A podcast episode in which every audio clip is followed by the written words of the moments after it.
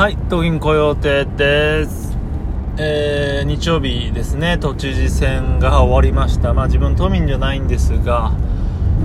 YouTube とかでね、割と、都知事選出馬した方の演説とか活動をチラ見というか、してて、で当選した絶対王者の小池さんは選挙活動って一切ってさ、失礼してたんかしてないですよ。もちろんね、凱旋とかもしてないし、そんな姿を見てよく考えたら、選挙イコール選挙活動とかね、ポスター貼りとかもいろいろありますけど、ポスターぐらいは貼ったのか、貼ったはずですけど、出てるよっていうのを知らせるためにね。でももう絶対受かるぜっていうね、自信がある人って選挙活動しなくていいんだなと思うと、新しいというか、当たり前なんですけどね。当たり前なんだけど、出れば受かるっていう人は出ればいいっていうね。これは例えば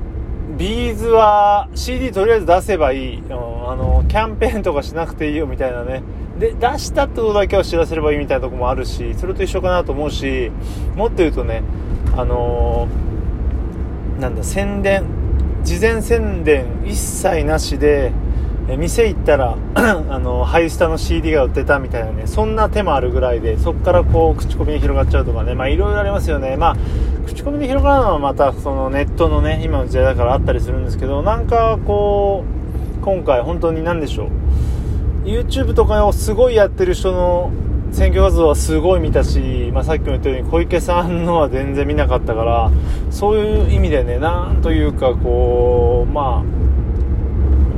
白いというかね、難しいなというのは思いましたよね、選挙に関してもね。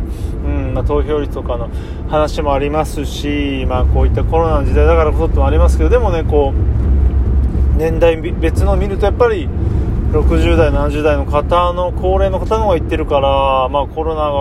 ナがやっぱりね、例えばコロナがちょっと怖いから行きませんよみたいなので行かなかった人が多かったわけでもなく、年齢別のね、投票率みたいなグラフもやっぱり去年とかおととしと一緒で、数的には減ってるんですけど、こう年齢別のね、グラフが一緒でしたね。でね、20代中盤とか後半の人が少なかったんかな、確か。あとは東京ってこういろんなとこからね、行く人が多いから、地元感がないからこそ、そういう都政とかにも興味がない人も多いのかもしれないし、いろいろね、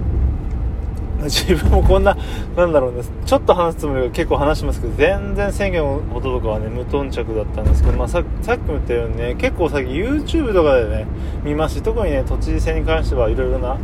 面白い方なんかも出てるんで、そういうのちょっと見たりするんでね、そういうのやっぱり見てるとね、当たり前なんですけどね、自分のこう、政策とかね、思い言ってるから、この人いいんじゃないと思ったりもするわけですけど、またね、これ自分が住んでたり、するとまた違うのかもしれませんが、なぜか、都知事選でこの話しちゃいましたけど、あと昨日、接骨院に行ったんですね。接骨院に行ったら、インターン生なのか、もしくは新入社員なのか、わかんないんですけど、新人というか全然わかんないよっていういかにもの子がいてね。で、結構一応医療現場と言っていいのかな、一応ね、人様の体を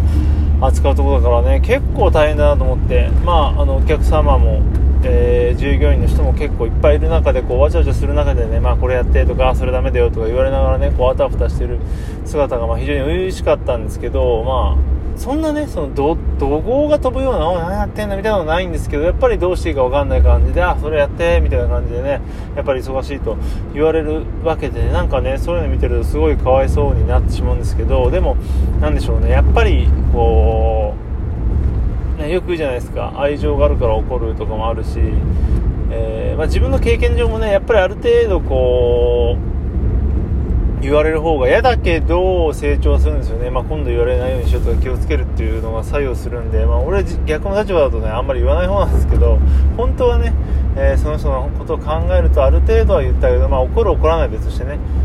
注意とかは言った方がいいんだろうなっていうね。自分もめっちゃ細かい人の下について、もう本当にもう何してもこうね、小言を言われるような環境で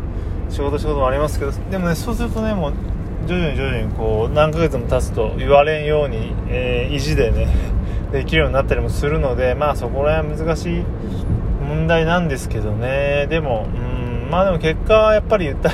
げた方がいいんでしょうね。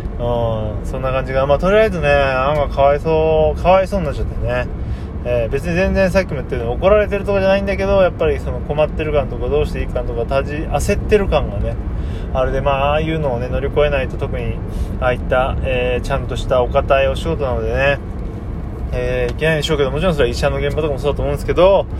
ね、ああいうのって本当辛いよねっていう、自分は戻りたくないよねと思ったし、まあ頑張ってねと思った、そんな話でした。ちょっとねとっちらかりましたが、また次回さよなら。